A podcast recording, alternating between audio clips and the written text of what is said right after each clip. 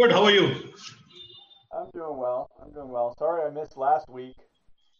Oh, that's fine. That's fine. It looks like it's quite early over there. Huh?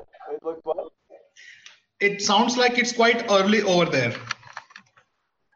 Um, yeah, I mean, it relatively it's later now. I mean, it's changing the time is kind of crazy, but um, yeah, it was it was funny. I woke up, got, you know, I I woke up on my own. I hadn't set my alarm yet, and I was like, wait a Wow. second, there's something wrong because I actually was wired to wake up earlier.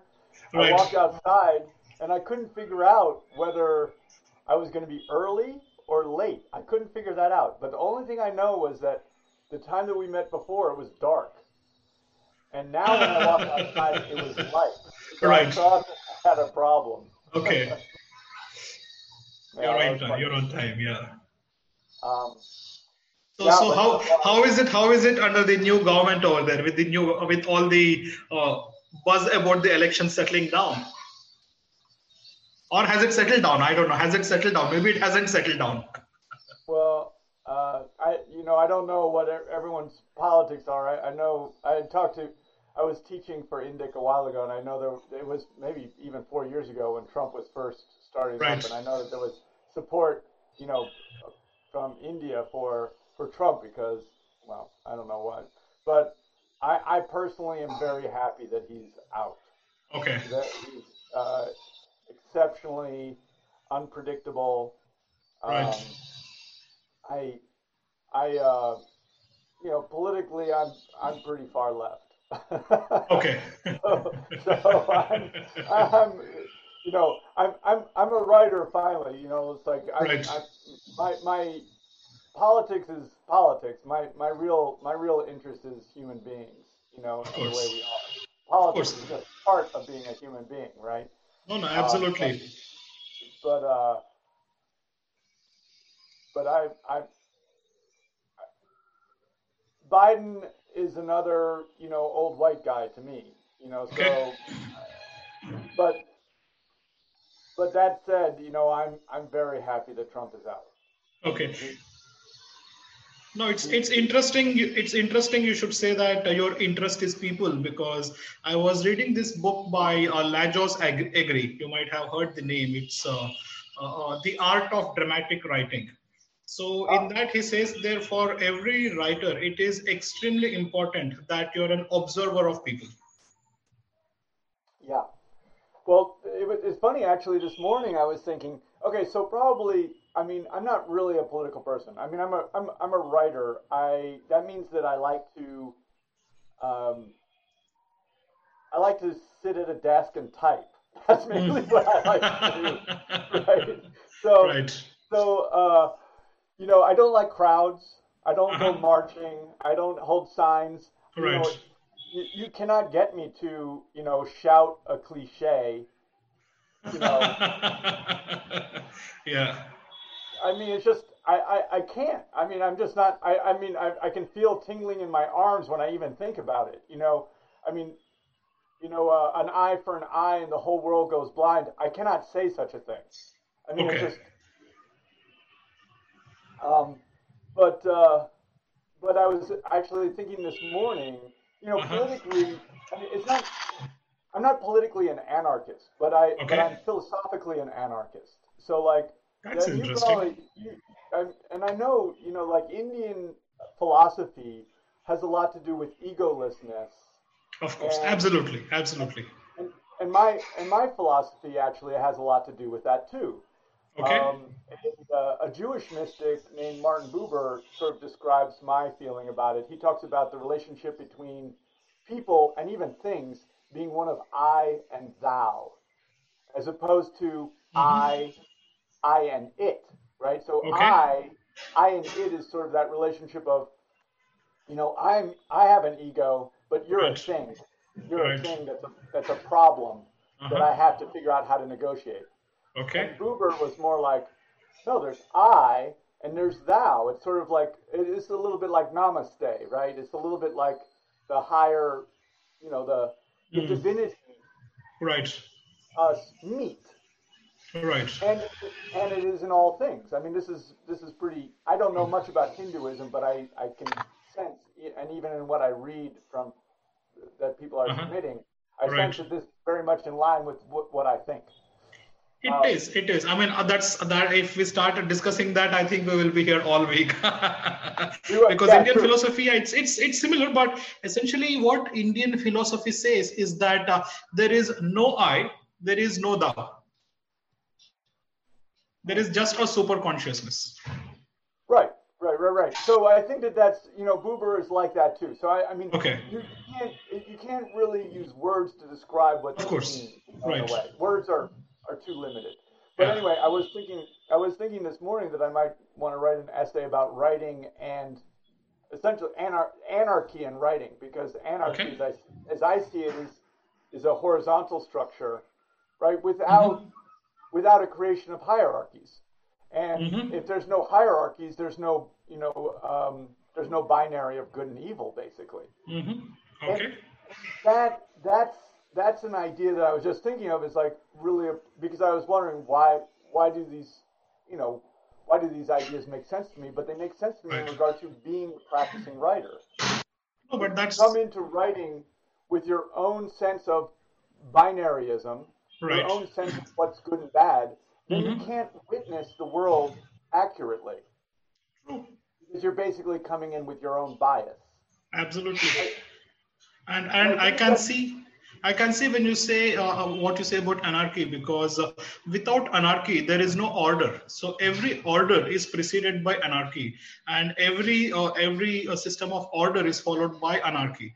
So it is what we say in the indian philosophy that uh, you have the dissolution or the destruction of the entire universe preceding creation. So there is a cycle of creation destruction creation destruction that goes on. So in the same way, I would assume that you need anarchy and then you have order and then you have anarchy and then you have order. So if you look at world history, that's how it has been, right? Right. When when and right, and there's some deeper places to go, but I agree that Yeah. we, we might get. ah, yeah. Let's keep it on the back burner, though. Absolutely, we should. We should. It's, it's really important for all of us. You know, Yeah. we're you know we're all here thinking about being a writer, and I and the most important thing hmm um, for us as writers is to be a witness of Mhm. life. We're not Yes, trying to make life. I mean, Yeah. this is my belief. So, Yeah. I mean, if you're, I do actually have this, and it's, you know, probably important to say, I have, I make this distinction that the artist tries to witness life, and they're Mhm. absent themselves. And this is a long tradition. You know, uh, T.S. Eliot says, you know, talks about impersonality. Um, a, a, a big figure for me is John Keats talks about negative capability. These are like Okay. these are similar things. Negative capability is the ability to, in a sense, absent yourself. hmm That you know to anyway. I don't want to get too far into it, but anyway, the Of artist course. the artist uh, witnesses Right. and has to remove their bias. If Yes, they're not doing if they're not doing that, Uh-huh. then what they're doing is creating propaganda. hmm Okay. And and certainly stories, you know, we're storytellers.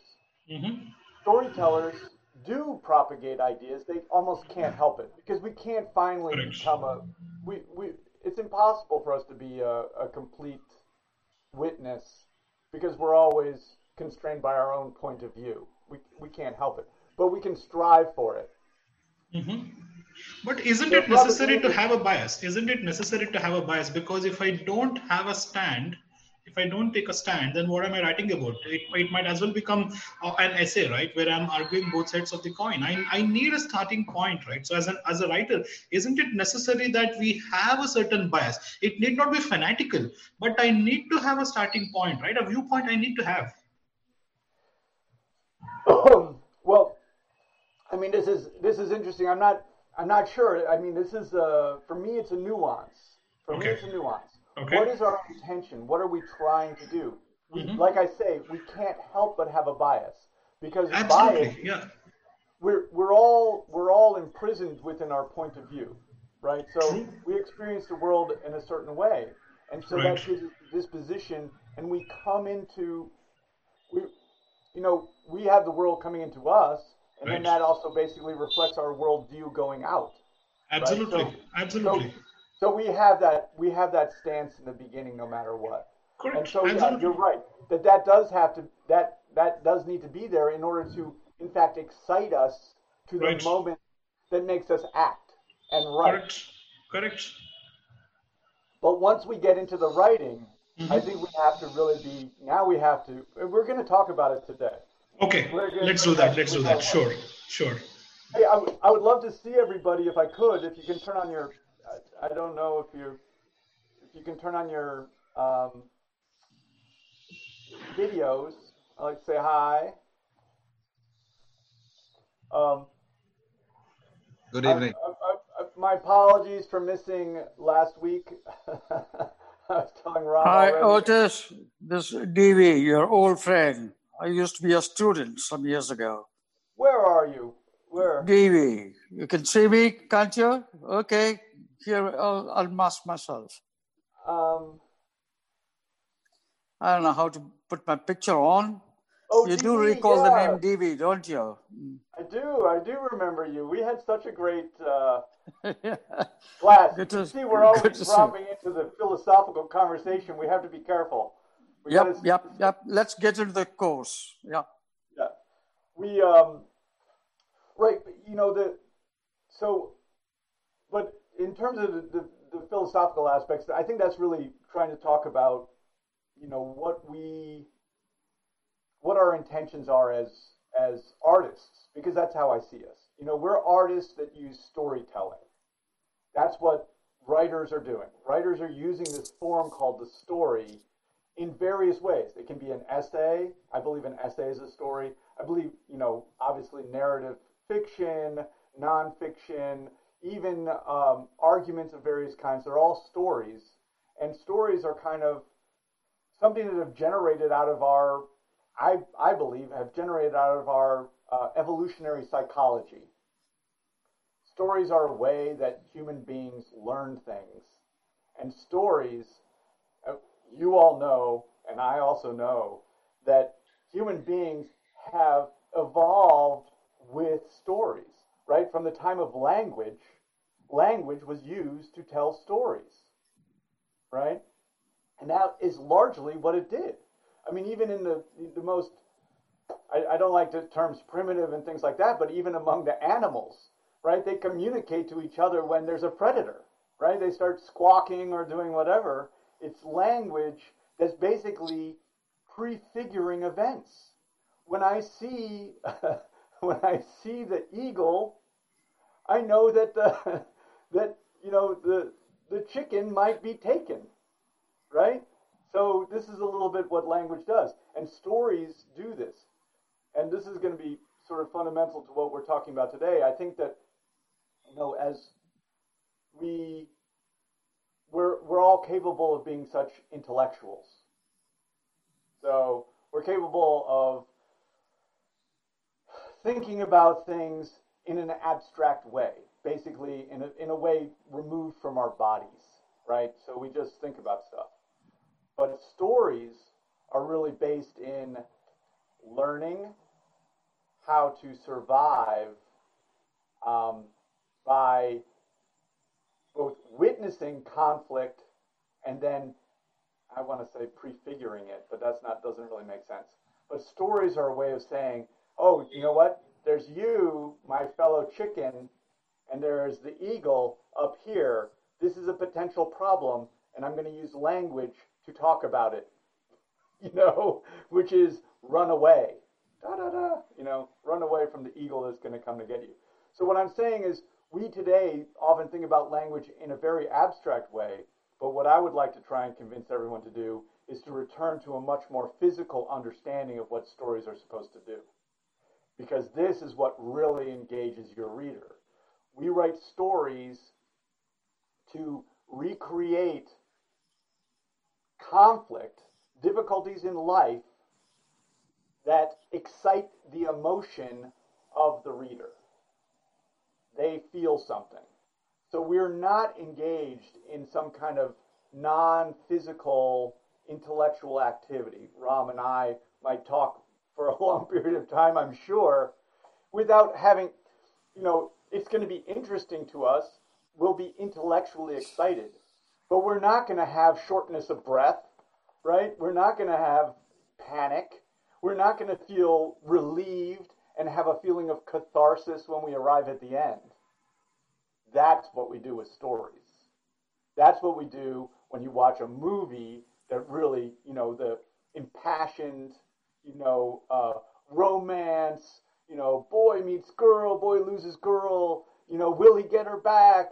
Da da da da da. You know, mayhem, explosions, etc., etc., and then joined at the end, and we go, ah, this is what we want to do in stories. We want to make the reader feel something. When they feel something, they have really the verisimilitude of real experience. The verisimilitude of real life experience.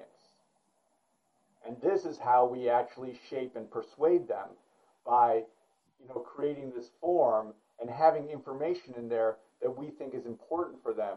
They feel like they're just learning it as if they're learning about life itself. But actually, what we're doing, of course, and this is where Ram, we were talking about the initial bias. Our greatest work is in what we frame as the story. We frame the story, but then we should, I believe, we should not try to control it with our bias. Like, oh, this is the story I'm framing, but this is the right side and this is the wrong side, and therefore I'm just going to Mm, okay. make it go like that. We are excited because of our worldview. We're like, this is something that I want to take on. This is a project that's important to me. So we decide to frame this, and now we have to act. If we want to do something for ourselves, we and I think we do, we want to uh, try to act as a witness. And this is this is really, I think, fundamentally important to our work because it's not just important for the work that we end up producing, but it's also important for how this work that we do reflects back on us. Right? If you come into a story and you have a belief system, this is right and this is the wrong thing, right? And now I'm going to write a story in which, you know, right? You beat that up.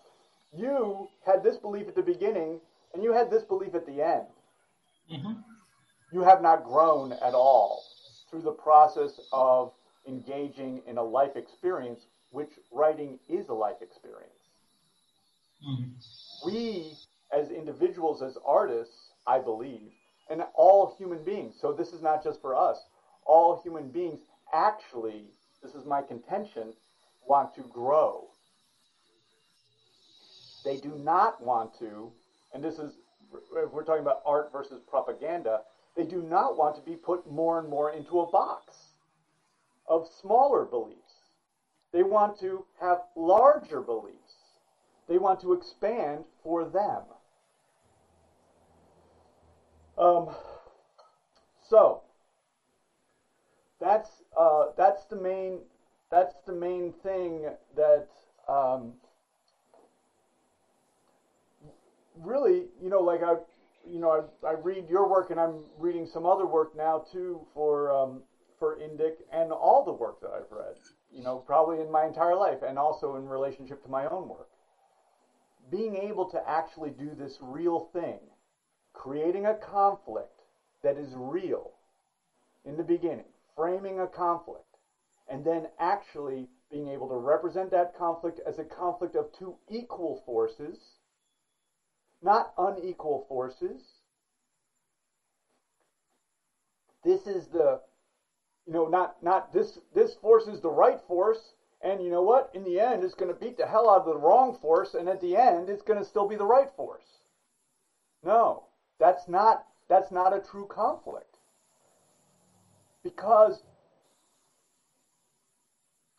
uh, I, I I'm going to share a screen in a second, but the two most significant questions we're going to ask of our work are this. The first one is what is the conflict?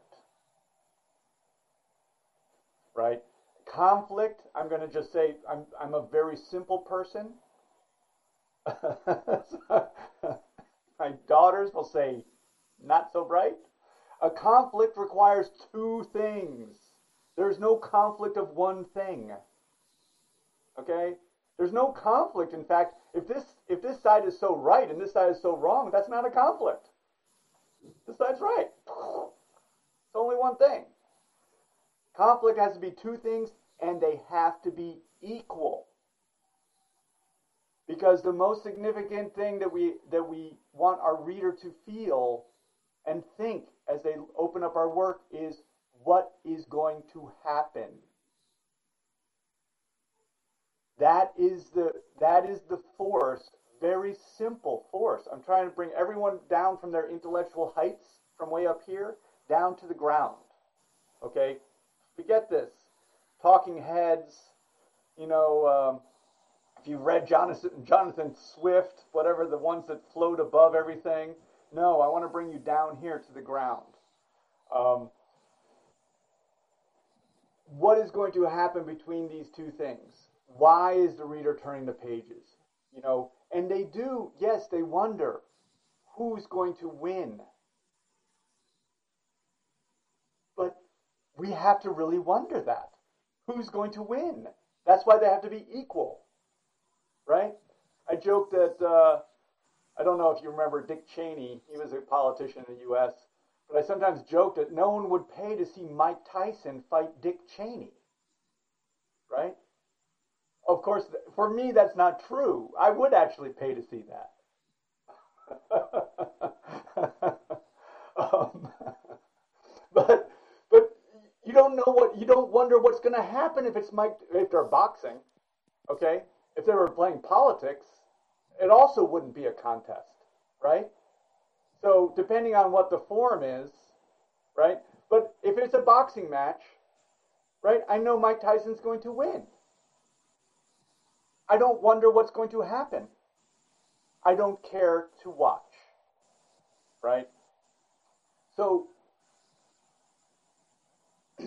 this is going back to that, you know, what I think is a really fundamental thing. So, what, and, and what we do as writers, I think, is we, the first thing we do is, yes, we're excited through something about us, our, our viewpoint, who we are, to decide that this is what we want to frame.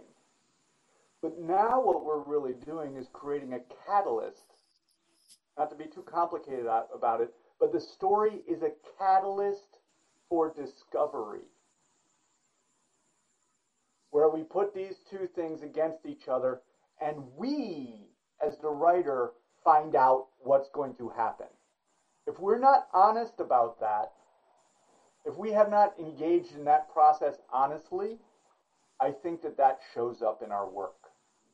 And then, when we're not engaged in that honestly, then, from my point of view, we are producing not art, but propaganda. And I, I will tell you that this idea of mine is, is a very harsh taskmaster, even for me, of course. I don't like it any more than anyone else does. Believe me. It's not like, oh, I think secretly that I have all the right ideas and this is another way for me to propagate those. No, I have to apply this to myself too, about everything, I think. Right? So it, it's, it's hard. I don't like it. The people who I think are evil and my enemies, I want to treat as evil and enemies, but I can't. And, and consider myself an artist. Um, okay, so this question, what is what's going to happen, as simple as it is, is a driving force for our work. We have to we have to first wonder what's going to happen. Like I say, if we already know what's going to happen in our story, if it's inevitable, I I would argue we don't need to write it. That's just for me that's typing. That's typing. That's not storytelling. If we are wondering what's going to happen because we've actually drawn together two equal forces, not our, our absolutely right argument and a straw man, not our um, protagonist who is all good and virtuous and wonderful, and our antagonist who is an evil monster. Right? If we are really asking ourselves that question, then the reader will really be asking that question. If we're not really asking that question, then I think that our reader will know that we're not really asking that question. Then I think we could very easily have readership, but in the US, the idiom is that we're preaching to the choir. People who already believe that this is right and this is wrong, well, okay, great. And now I have someone who's confirming that for me. That is, that's again on the side of propaganda. They're being reconfirmed in their views, and their and their viewpoint is becoming more, in fact, more um, more imprisoning, right? They're just getting more and more of the same view. They're becoming more imprisoned in that view. I don't believe that that's what people finally. So this is my my bias. I don't think that that's what people finally want. I think they want to be expanded.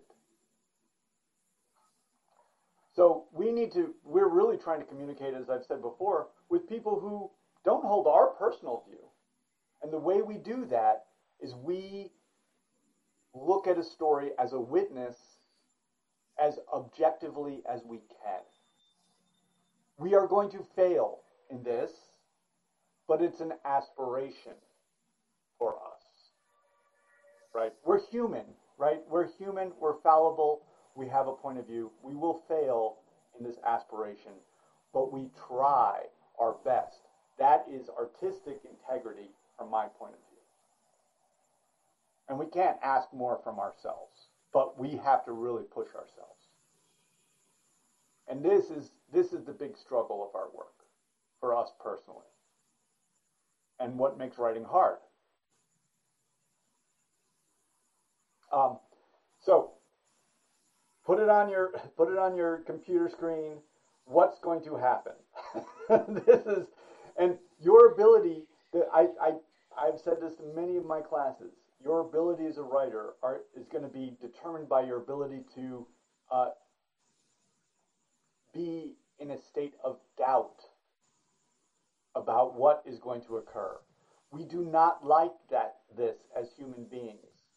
We do. This is uh, Keats's negative capability to be able to hold two contradictory truths. That's a little bit what we're trying to do. The protagonistic force and the antagonistic force are are contradictory points of view, and we have to somehow suspend judgment on them and say perhaps they're both right. There isn't a right and wrong. There's two rights. Um, what is going to happen? Number two, why do I care? That's the second biggest question of our work. For us, we can say, okay, again, this goes just like the work is a discovery process. People will say a story is a discovery process, or as I say, it's a catalyst to discovery process. It's, it's first a discovery process, and it should be a discovery process for us.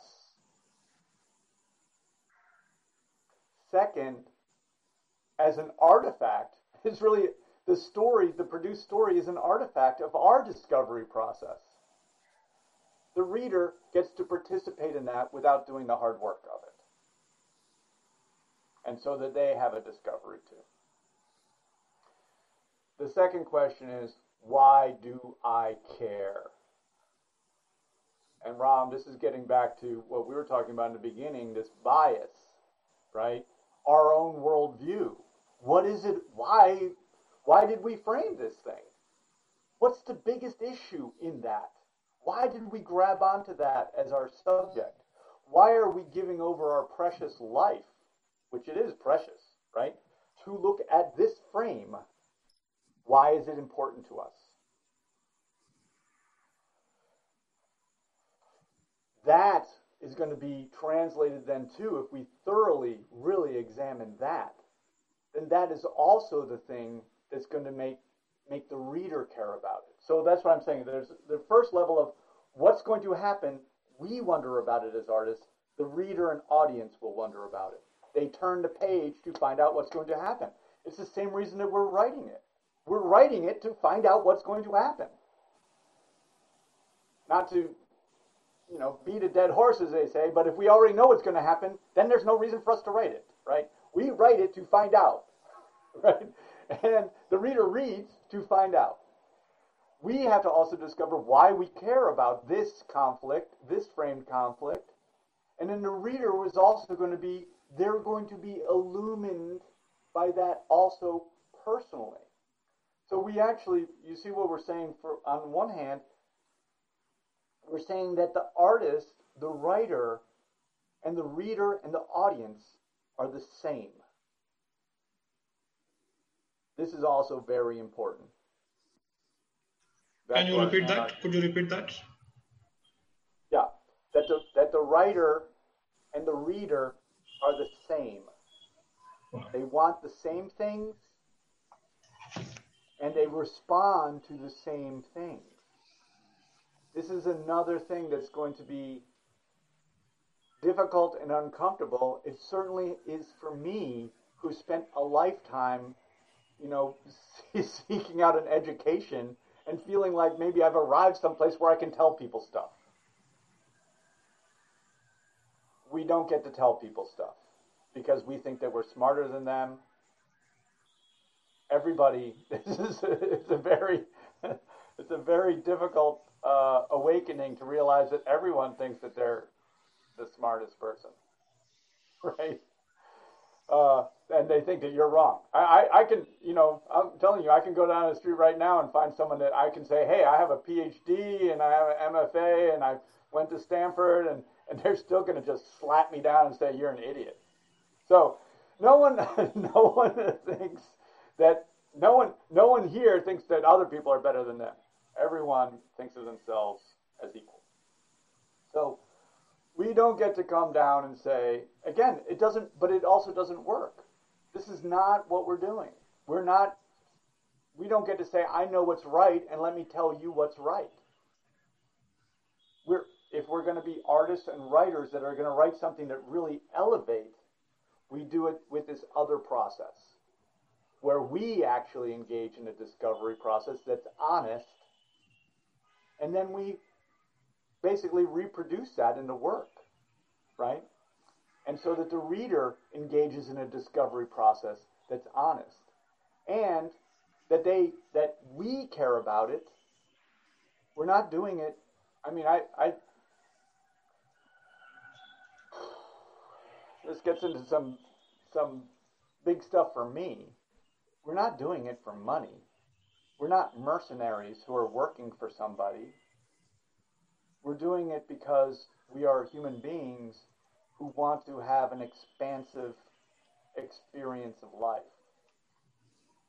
And we want to discover our it's our natural curiosity. Why does this matter to me? These two things, these two ideas that I've talked about in, in, in general are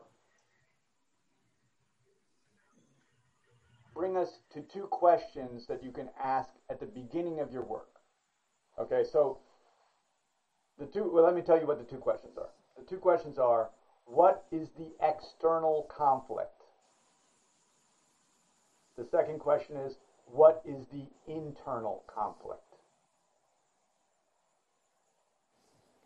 These are simple, really simple things that in the movie business, they just have they have sheets that have these questions on them, and you have basically, uh, let's face it, not not too bright, you know, script writers who are investigating these issues and writing really dumb movies that millions of people are watching.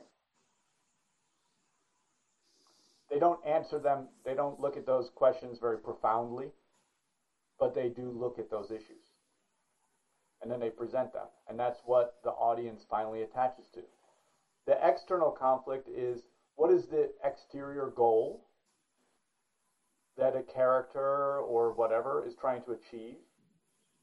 We had a movie in the United States that I that I often cite Kumar Wants a White Castle Hamburger was the name of the movie. I did not see this movie.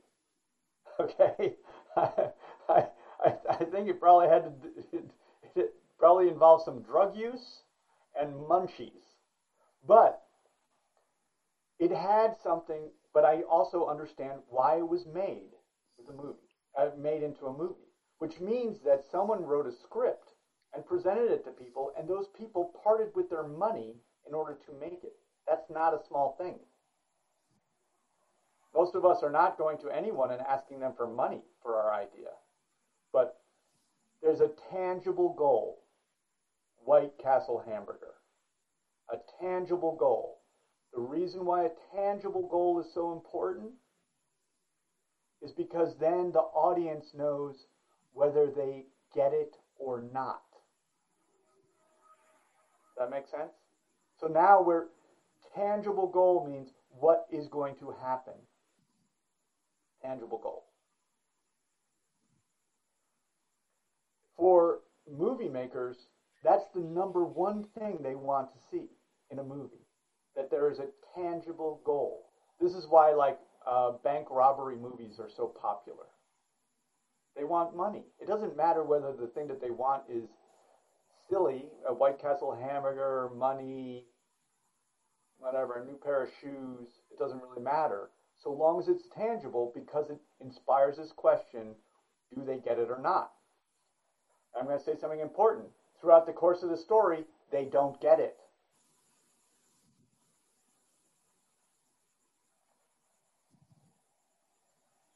The internal conflict is so the external conflict is what does the character want? The internal conflict is what do they need?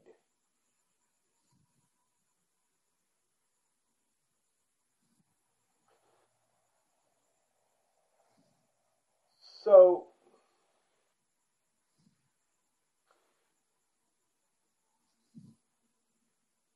so my my some of my big advice, the advice that I try to take on myself, it took me such a long time to even learn this because I was, uh, you know, I was essentially an intellectual. I was an egomaniac. I thought I was so smart.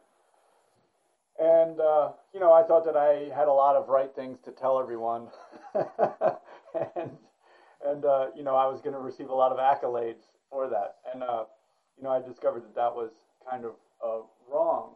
Um, you know, I've discovered that we we really we have to do we have to remember that we're writing we're not writing this cerebral stuff.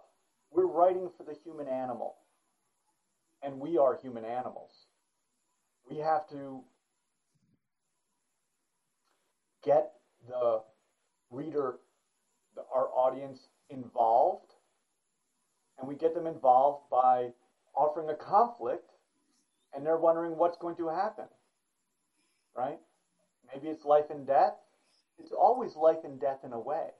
It's always, in a sense, symbolic of life and death. And we have to get them to care that they're actually going to work out some problem that they have through this process of the story and discover something about themselves through the process. But the main thing is we better just go ahead and do this right away. My my my work with you is not, I'm not going to tell you something that you're not going to discover through the struggle of writing. I'm telling you. You, you, can, uh, you can have a career like mine where you're writing and struggling to write. You know, here I'm right and you're wrong, and you're going to not get published. You're not going to get published. You're not going to get published. You're not going to get published. Right? And you're going to keep working it out and trying to figure it out. Or I can maybe try and save you a little time. Because I'm going to tell you that the person who wrote Kumar Gets a White Castle Hamburger went for it. right? He went for it. He wrote he wrote this character wants a goddamn White Castle hamburger.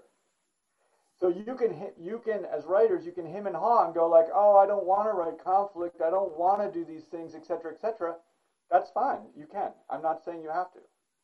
But if you want to save some time in terms of actually grabbing an audience and making them have a visceral experience in their body, you will pay attention to these things there are other writers who do it. And you're not you're not in competition with me, or you know, you're not in competition with each other. You're in competition with these other writers who are taking the space right now. Right? And you want to take the space. If you want to take the space,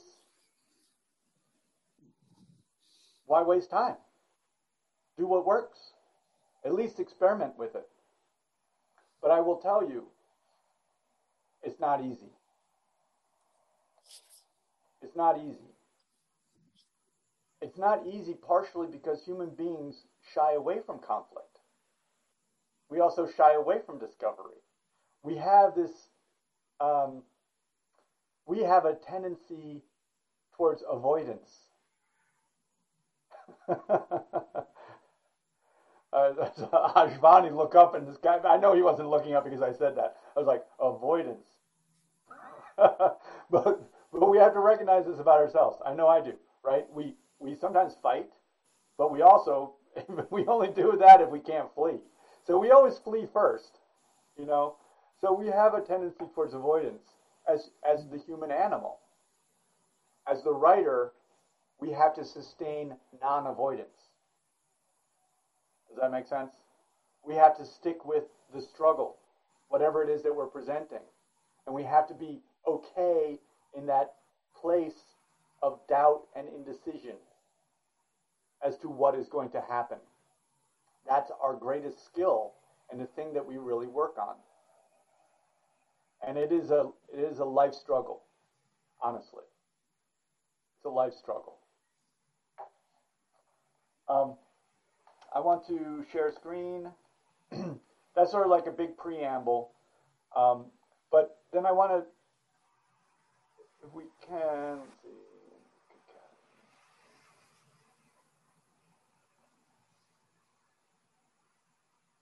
Wait, what happened there? Stopped, okay. I think I shared the wrong screen. Sorry.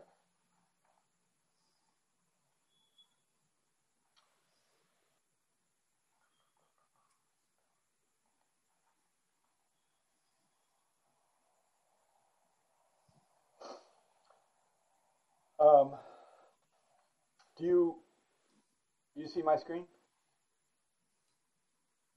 Okay. Uh, these were just a couple notes that, that I wrote, and then you could you could look at these. Um, what what will happen? Why do I care? Those are the two biggest questions. Um, what will happen is basically driven by the external conflict. Will Will Kumar get a White Castle hamburger or not? Um, the internal conflict is what does that White Castle hamburger mean? Right? There's some more complex things to look at in terms of stories, but we're really just talking about getting getting the thing on the page to start with. There are some issues about um, there's this idea of, called chiasmus um, about how a story kind of arcs from the external conflict, which is most significant, to the internal conflict, which ends up being the most significant. But that's a that's maybe an issue for another day. When you think about the conflict, it is great to actually isolate as tangibly as possible the two forces, right? If it's a conflict, there's two forces, A and B, and to actually identify what they are.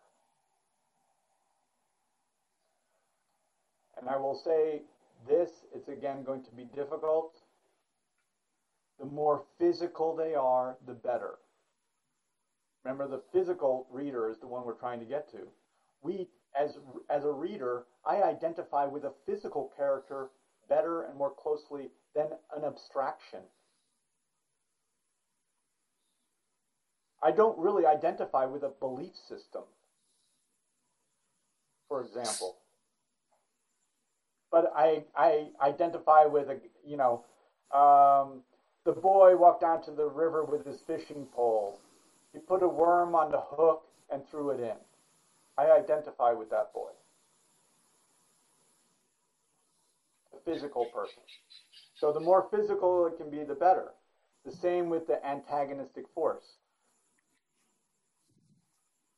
I can go on about this stuff, you know, too long. So, uh, you know, we we have time. We have time. So, but identify the A and the B as best you can, and then Why do I care? What is the internal conflict? What is the thing of great significance, of really life significance that's going to be worked out through this story? You know, I often think about Bonnie and Clyde and think about Bonnie as the principal character. Um, she went off and robbed banks. But why was she robbing banks? Right? Why did Kumar want the White Castle hamburger? What was it that he gets out of that, or hoping to get? And then when he gets the White Castle hamburger, what has he realized that he failed to get? Right? This is the big question. What did Bonnie? Bonnie wanted that money, but at a certain point she had all the money. Why did she have to go rob another bank? So what was she really looking for? um, okay, great. Well, let's. Uh, I don't know who all is here, uh, so maybe. Um, so, Otis, I had a question here. You know, when you're talking about uh, the protagonist and the antagonist, uh, uh, how do you determine, you know, or, or how do you balance uh, the the the conflict between the two, the protagonist and the antagonist, uh, on the one hand, and how do you find a way to keep the story moving? Because uh, at the end of the day, if the reader, I as a, as the reader, do not sense the story is moving towards some kind of a resolution uh, or a climax, then the the conflict ends up becoming an end in itself rather than a means of advancing the story. Um, I just, I kind of, I have just sort of simple ways. So the story should always be escalating, right? So otherwise, otherwise we actually have something that's just static. So we need to have escalation. The way I think of escalation is that you actually represent the protagonistic side. You kind of alternate. If you're writing an argument or an essay or something like that, you have the protagonistic side, you have the antagonistic side, and you continue the way you usually do it in narrative is you have the protagonist meeting an antagonistic force, and then from that, they are affected by the event of that meeting. So I think about it as little chunks, basically. A scene would be a protagonist comes in feeling hopeful, right?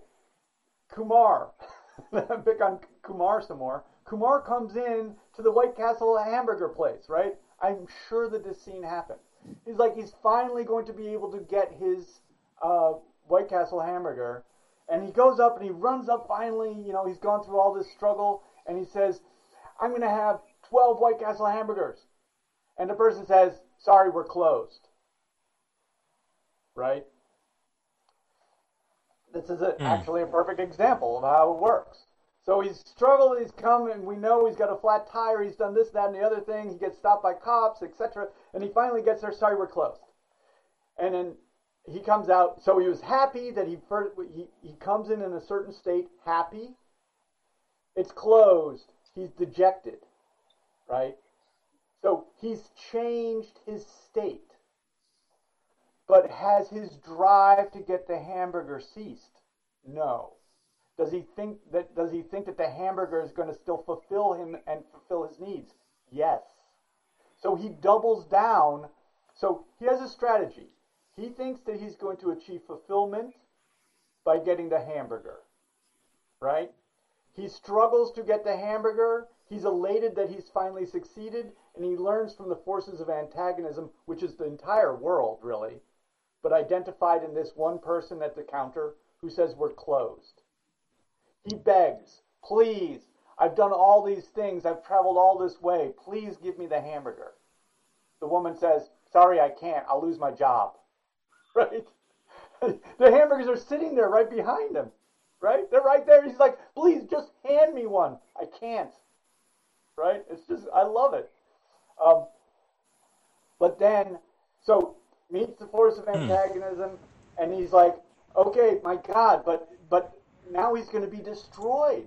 He's going to be destroyed if he can't get the hamburger. But she says, the White Castle across town is open until 12.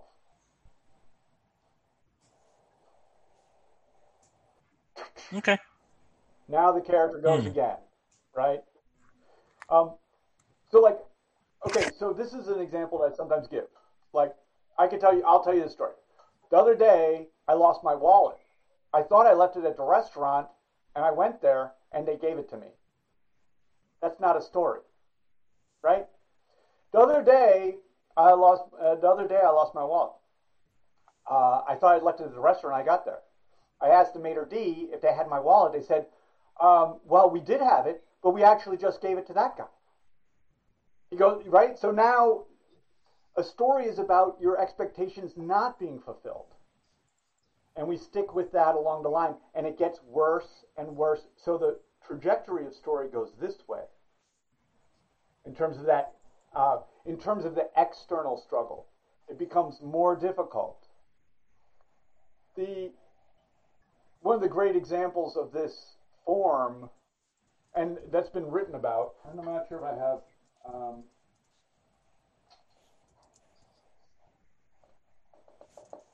I don't think I don't have Field's book right now, but he treats it quite a lot in the movies. But uh, the American movie Chinatown shows this. So if you want to see an example of this, an obvious example, you have um, you have Jack Gittes, the detective. He starts out here. He's dressed in a white suit.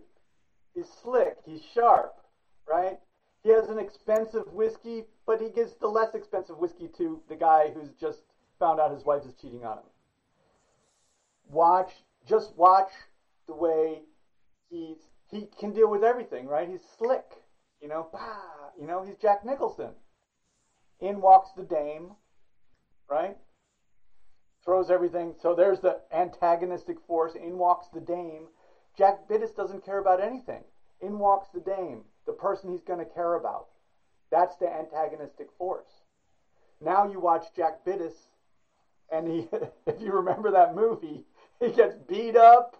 He gets his nose sliced open. He's like, look at him at the end. He's got a thing on his face. He's got, you know, and he, and the one thing he wants, this guy here, right? The guy who's all slick. The reason he's slick is because he's trying to get away from Chinatown. Where does he go?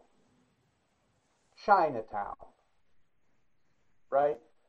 So he's right because something happened in Chinatown. He wants to, you know, ah, nothing bothers me, nothing matters to me. Emotional, you know, whatever it is. I'm I'm this way. I I can deal with everything. Slick slack slook, you know. But then where does he have to go? That is classic storytelling. Right? Classic storytelling. The story has two two forms, I think, two shapes. It moves it moves here, right? It goes down, but it also has this chiasmus, right? So so the external struggle is going like this, and I often say that this is moving into the valley of death, where we truly have to meet the, the dark day of the soul, where we have to finally grapple with something that's where where all our vanities and illusions have been burned away. Our our our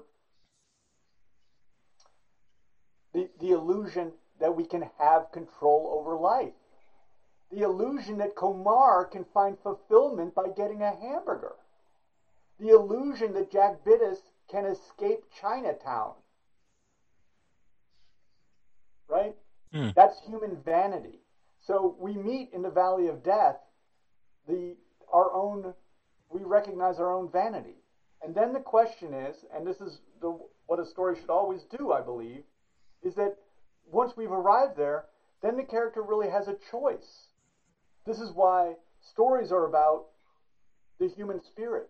When everything is gone, then what do they do? Right? Kumar, go back to Kumar. Kumar thinks that he can control his destiny and find fulfillment by getting a White Castle hamburger. Right? All along the way. And it gets worse and worse and worse. And just like Jack Gittes, he probably gets his nose cut. He probably gets beat up. He gets, you know, humiliated. You know, everything, horrible things happen to him. And then there's a certain point where he realizes he's never going to get that. he is never going to get what he seeks. Now, what does he do? I think that's a hell of a story. That to me, I mean, it it is, you know, some say it's it's the universal story. There are not a bunch of different stories. And some people will be like, well, there's seven kinds of stories. I think there's one kind of story.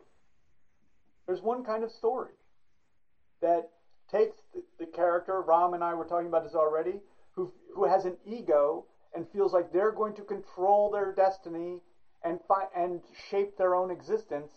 And then they recognize that that's not ever going to be possible and then what? I have goosebumps. I will read that story every single day because it's relevant to my existence. It mirrors my existence. I also struggle to control my life and destiny, and I'm also faced with the antagonistic force that that is never going to be possible. the universal story.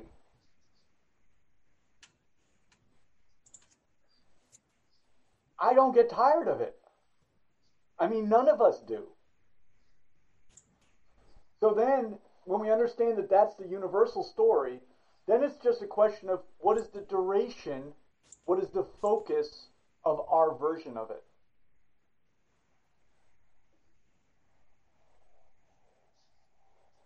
And and then really the next the next question is really how well can we do it? Right? And I and I don't mean like I don't mean being smart. How well can we do it by being a witness to the reality that this is what's going on in our lives? You know, in a, in the universal sense.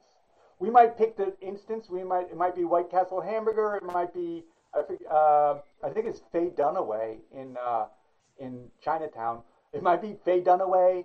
You know, it might be you know whatever the illusion that the that the character has doesn't really matter. We pick that, right? We frame that, but we speak to this larger this larger what the human struggle. The other thing that uh, I think is so great is that this idea of an external struggle and an internal struggle also represents the human struggle. Because each of us know that we strive and want something. We strive and want something and we seek this, whatever it is going to be peace, fulfillment, you know, things that are probably not going to be here. We're going to go to a cave, you know, in Tibet, or we're going to get a, get a hamburger, whatever it is that we're going to do. Um, and we have this internal struggle, right? We have this interiority. So we have this sense of self and we have this sense of outside world. This is another universal issue for us. Um, I wanted um,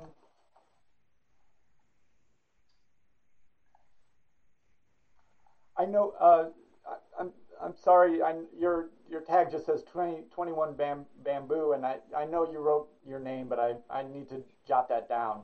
But anyway, I was wondering if you could talk a little bit. You you you brought a poem in the other day, and I thought maybe we, you could just talk a little bit about it because I think that you, what I like about what you're doing with your work, you're you're obviously you're a professional, and so you're writing a play and you're grappling with the issues of the character on the stage, and you came up. I, I'm going to have everyone read a little bit of their piece hopefully we can get to enough of it. I don't want to keep you up too late. I know it's late where you are.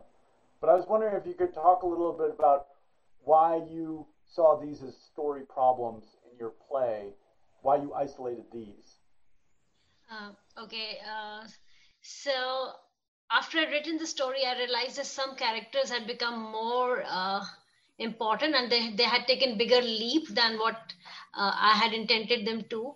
And as i i don't know i at times i think maybe when we're working as an author we try to make a garden but it becomes a forest.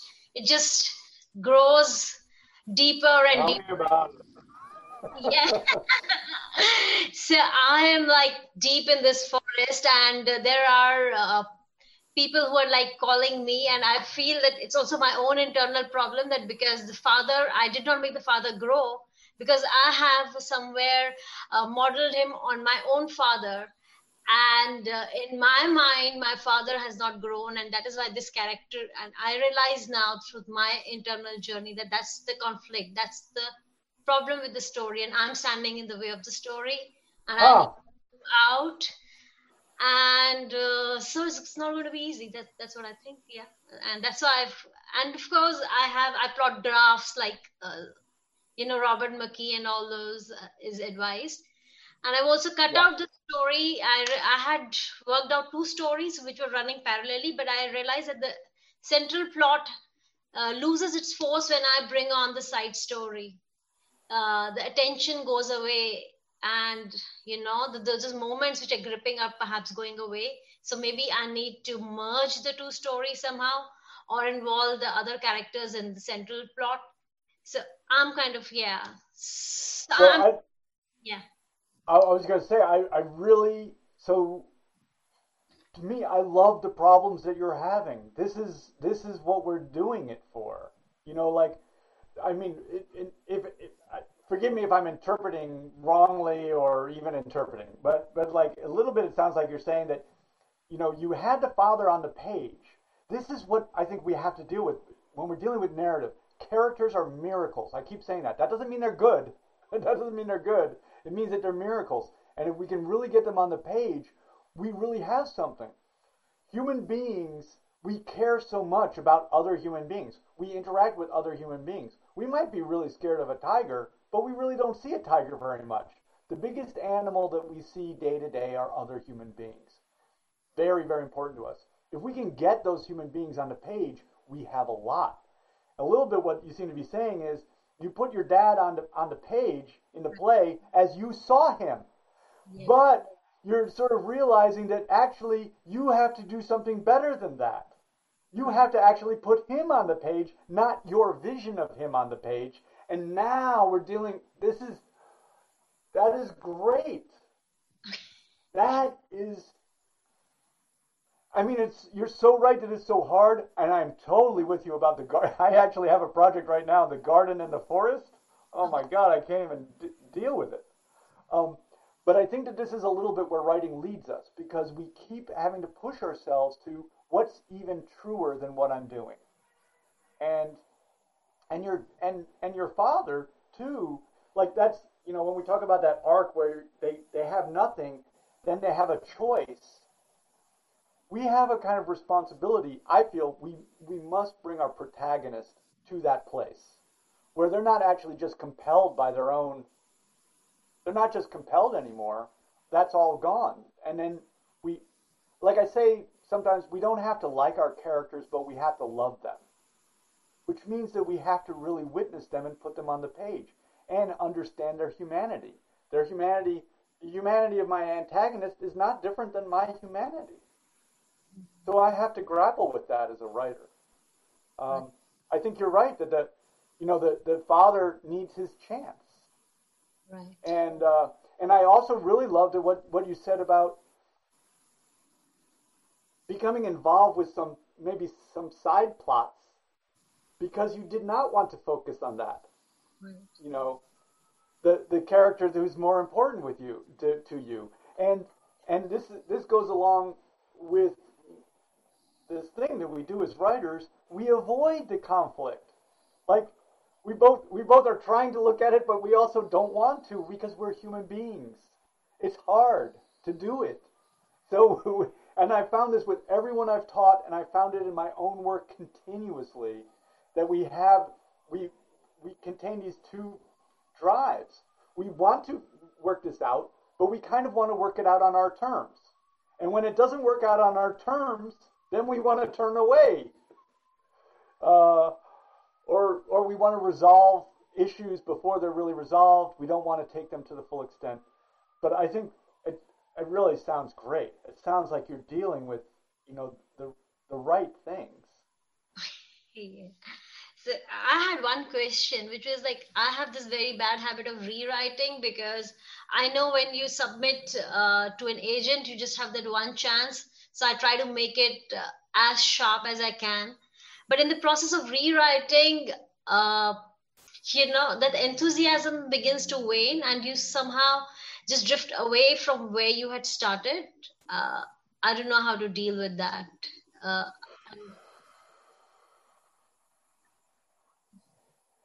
Um, I I don't know for sure. I don't know for sure. I mean, I think what I think what we do in terms of our drafting process is often this. You know, like I'll often get a really great first draft, and you know it has a lot of passion in it, and then I start to rewrite, and I basically mess it all up. right.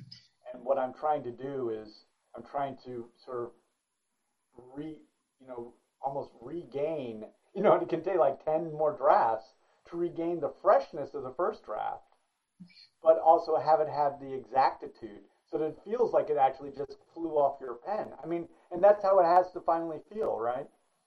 Um, that's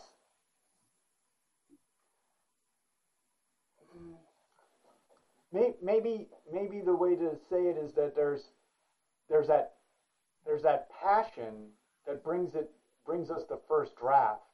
Mm. and then there's really a lot of careful application of our skill and our craft from that point onward. And and that's that's its own thing. You know sort of like uh, you know sometimes i think of like our art is like you know we the first draft is like we've gone and we've grabbed the clay and we've thrown it on the table that's awesome now we have some clay on the table to work with but the work is much different and you know the, the grabbing of the clay is much different than now sculpting it you know whatever we're going to do with it afterwards um, it, it, it's very hard Right. That that's uh, what I'm dealing with. Just a few hard things.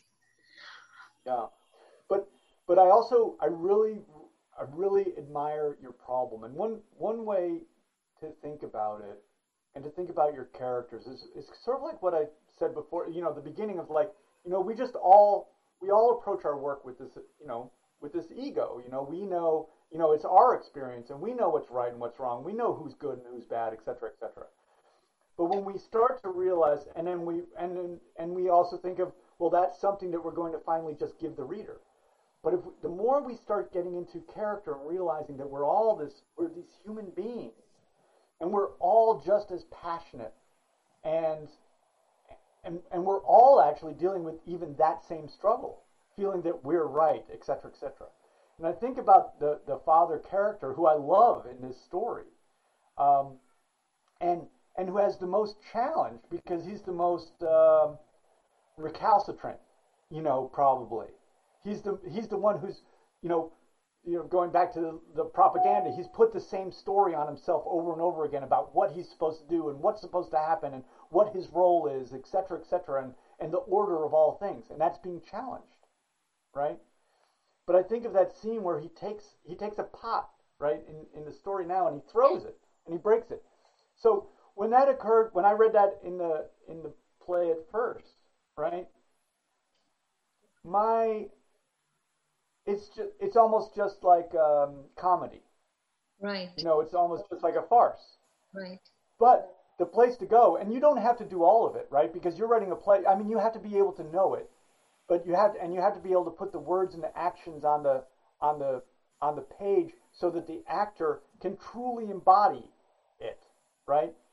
The actor's going to say, "What's motivating me to do this?" Right? You know, that's cliche, the cliche actor talk. It's very important for all of our work. You know, the the actor takes some of the responsibility for that, and they really try to seek it out.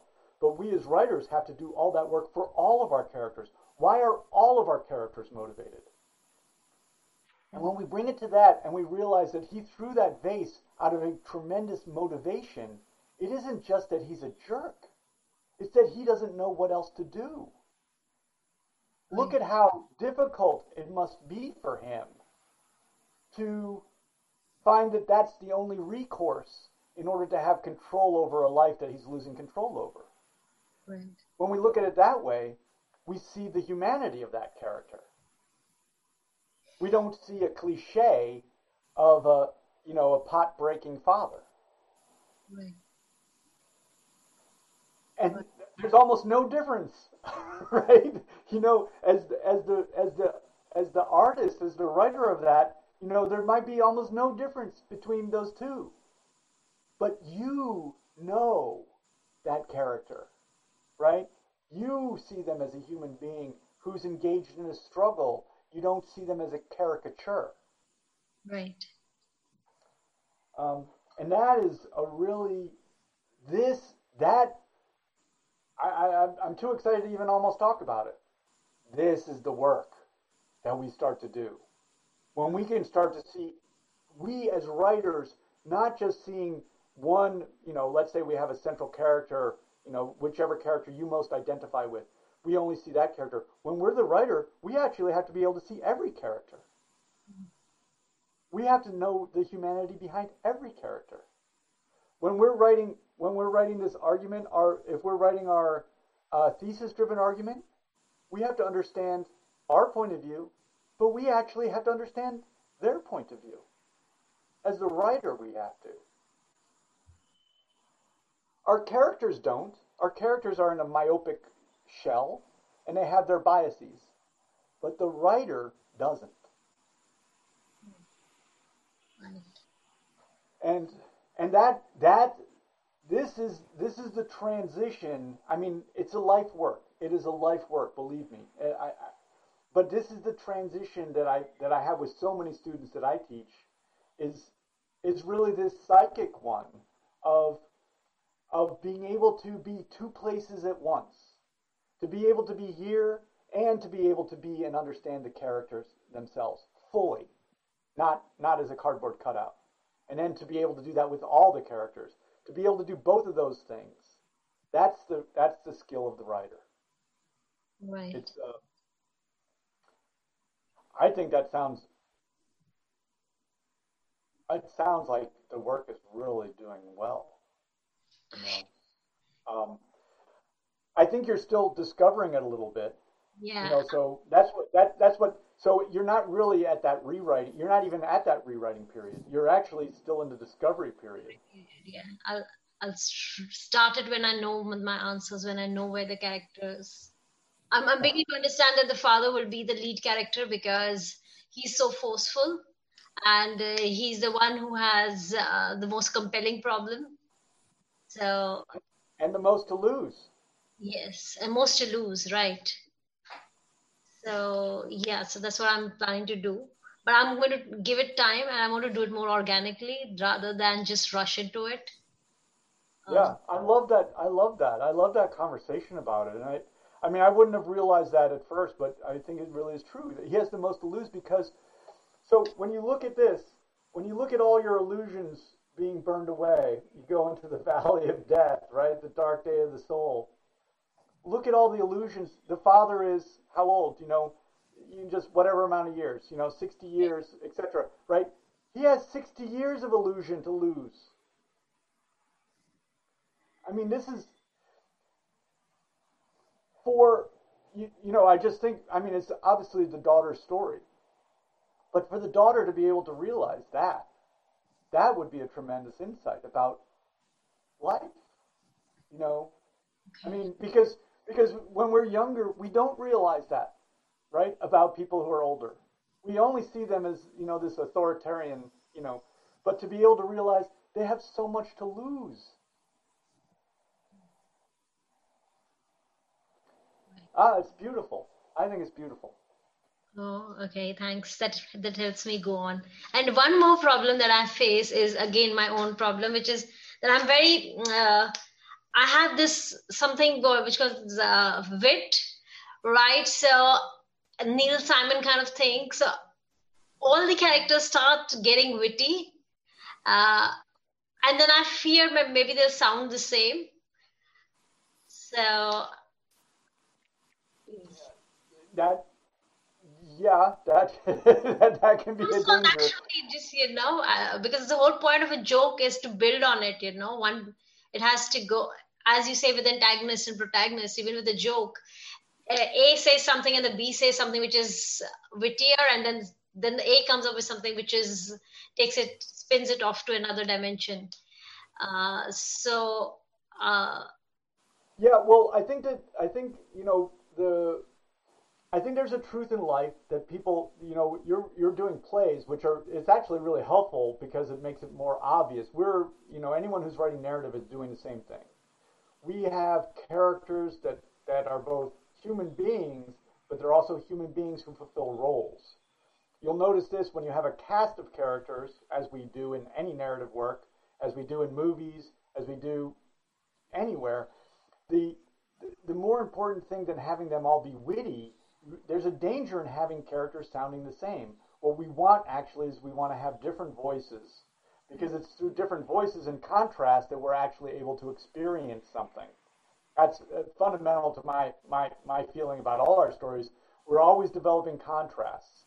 And I point this out to my daughters. They get so annoyed by me commenting on stuff.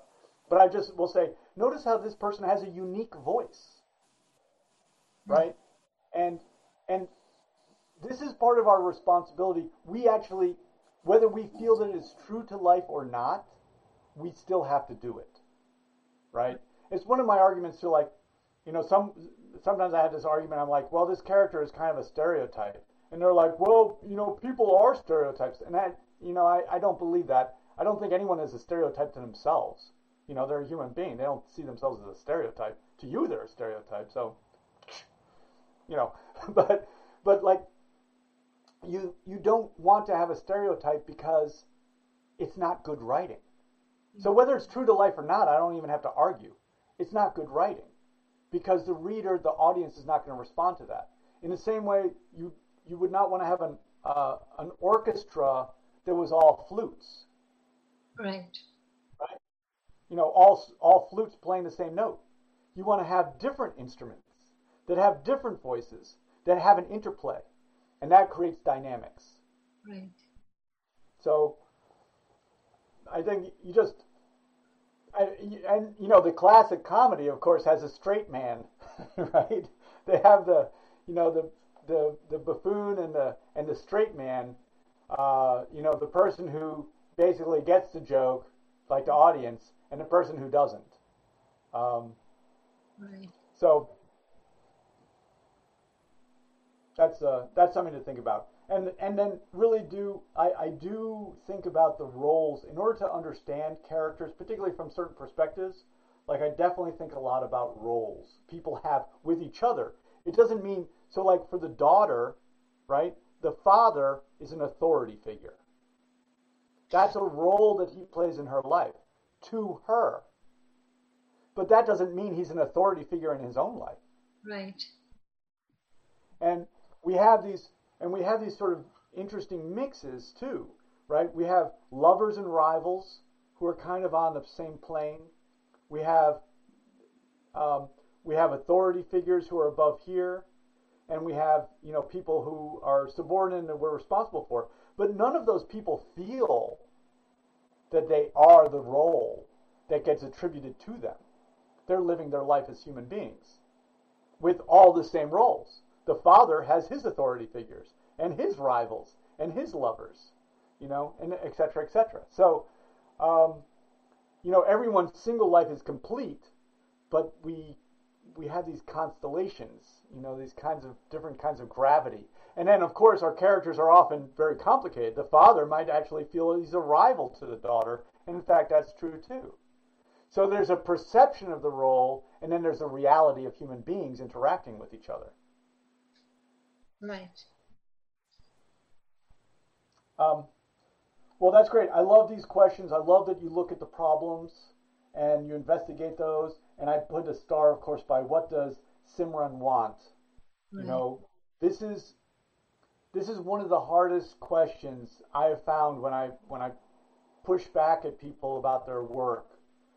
What does the character want? Because we so often want to act as if we don't want anything. Right. Um, and we're even taught, you know, going back to the sort of the familial relationships, we are taught often, I don't know, you know, in the Indian family, maybe it's different, But in the American family, you know, when I was a kid and I wanted something, I was told that that was a bad thing. I was not supposed to want stuff because that was pretty inconvenient. So I suppressed the idea that I wanted stuff and had to try to figure out other ways to get it, right? But I still wanted things. We have Um, two problems here. One is that what Simran wants is unstated. It, it is understated because what she wants is what she doesn't admit. Uh, is that she wants love, and that that's her tragic flaw. That she wants love, but she's not chasing it because of her uh, feminist ideas or something that has happened in the past. And uh, I, we have a fly on the wall uh, POV, so we can never really know or if I make her say what she wants, it becomes a talking head scene. So I don't want those talking head scenes.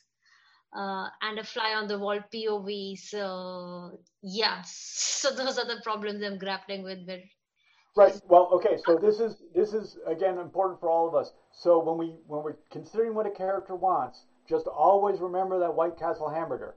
Okay. Just what can we make that's tangible that she's that we can show her trying to get? You know. And when you say love, love is a love is a big catch-all term for me. I think it's. I don't think there's some idealized love. It's a big catch-all. It's uh, security. It's to be known. It's to be witnessed. It's to be realized. romantic, romantic love is what I'm. Right. Well, well, right. So I mean, th- again, you know, it's like it's a little bit. What does that What does that mean too? You know, what does that finally mean? Romantic love doesn't mean just you know sex, right? It means some kind of. Uh, it means a union, and and and in a way, it, it can be like it can be sort of um, understood as a home, you know, as a as a play as a sanctuary. I don't know. There's a lot of different ideas. Like, yeah, more of an intellectual union because she's more in the head. And uh, when you go through this setup of arranged marriage and the way her father looks at marriage is very different. It's more of a, uh, you know, permutation combination where uh, two people can be fitted together and just married off. Yeah. Well, I, I I go back to this. So when I say, like I say, we don't have to like our characters, but we have to love them. So I think about love in this way: that it's love is a witness, and I think that we want to be known. And this is something I find in my life. You know, I one of the reasons I write is I want I want to be seen, um, but I feel the struggle, you know, of you know wanting to be seen on my terms versus wanting to be seen in in a kind of you know in mutual terms. Um, I just bring it up because because I could see the daughter's even the daughter's relationship with the father. The daughter's relate our relationships with everyone express our desire to be loved. Right. You know, so so I just bring that up and and I and I think that I think that we can see it without her talking heading it because because finally I go back to this. Love is a is an abstraction. Okay. But there's something physical, there's something physical that we want, right? To be recognized by the person who's right next to us, you know, a physical thing. Anyway, I don't want to, um, a lot to, a lot to think about, but I think you're on the right track. It's so awesome. right. Thank you. Um, yeah. Uh, let's see, that's that one. Let me, I don't know who all is here. Let's see. Rhapsody. Is it, is it, who, who wrote Rhapsody? That's me. That's me, Surela. Uh, Cirilla? Oh, great. Can you Yeah. can you read a little section of this for us? Oh, um, Okay. Uh, well, well, actually, we- let, let- let me pause for a second. Um, I'm just worried. Am I keeping you up so late? Because I, I go to bed early, so I I worry about you all. I go to bed like ten o'clock. should I read aloud? Do you want me to read a part of Okay, it? yeah, Uh, okay. An introduction? Yeah, I want to. Yeah, I just want to. If you could read uh, this section here. I, actually, do you mind? Uh, I'm just going to shorten it up a little bit. Um, just from there, you see Sunday finally arrived, and then just to where I have this black mark here. Do you see that? Okay. Uh, this year. Su- yeah, yeah. Sunday finally arrived. After an early breakfast, Neetu and Ria boarded an auto and went to Navarone home of the dis- disabled. They signed the visitors register and then Neetu guided Ria to Abha's room. As they entered, they saw Abha looking outside the window. Neetu went forward and took Abha's hand in her and asked, How are you feeling? Did you have your breakfast? To which Abha just nodded silently, lost and glassy. Neetu asked,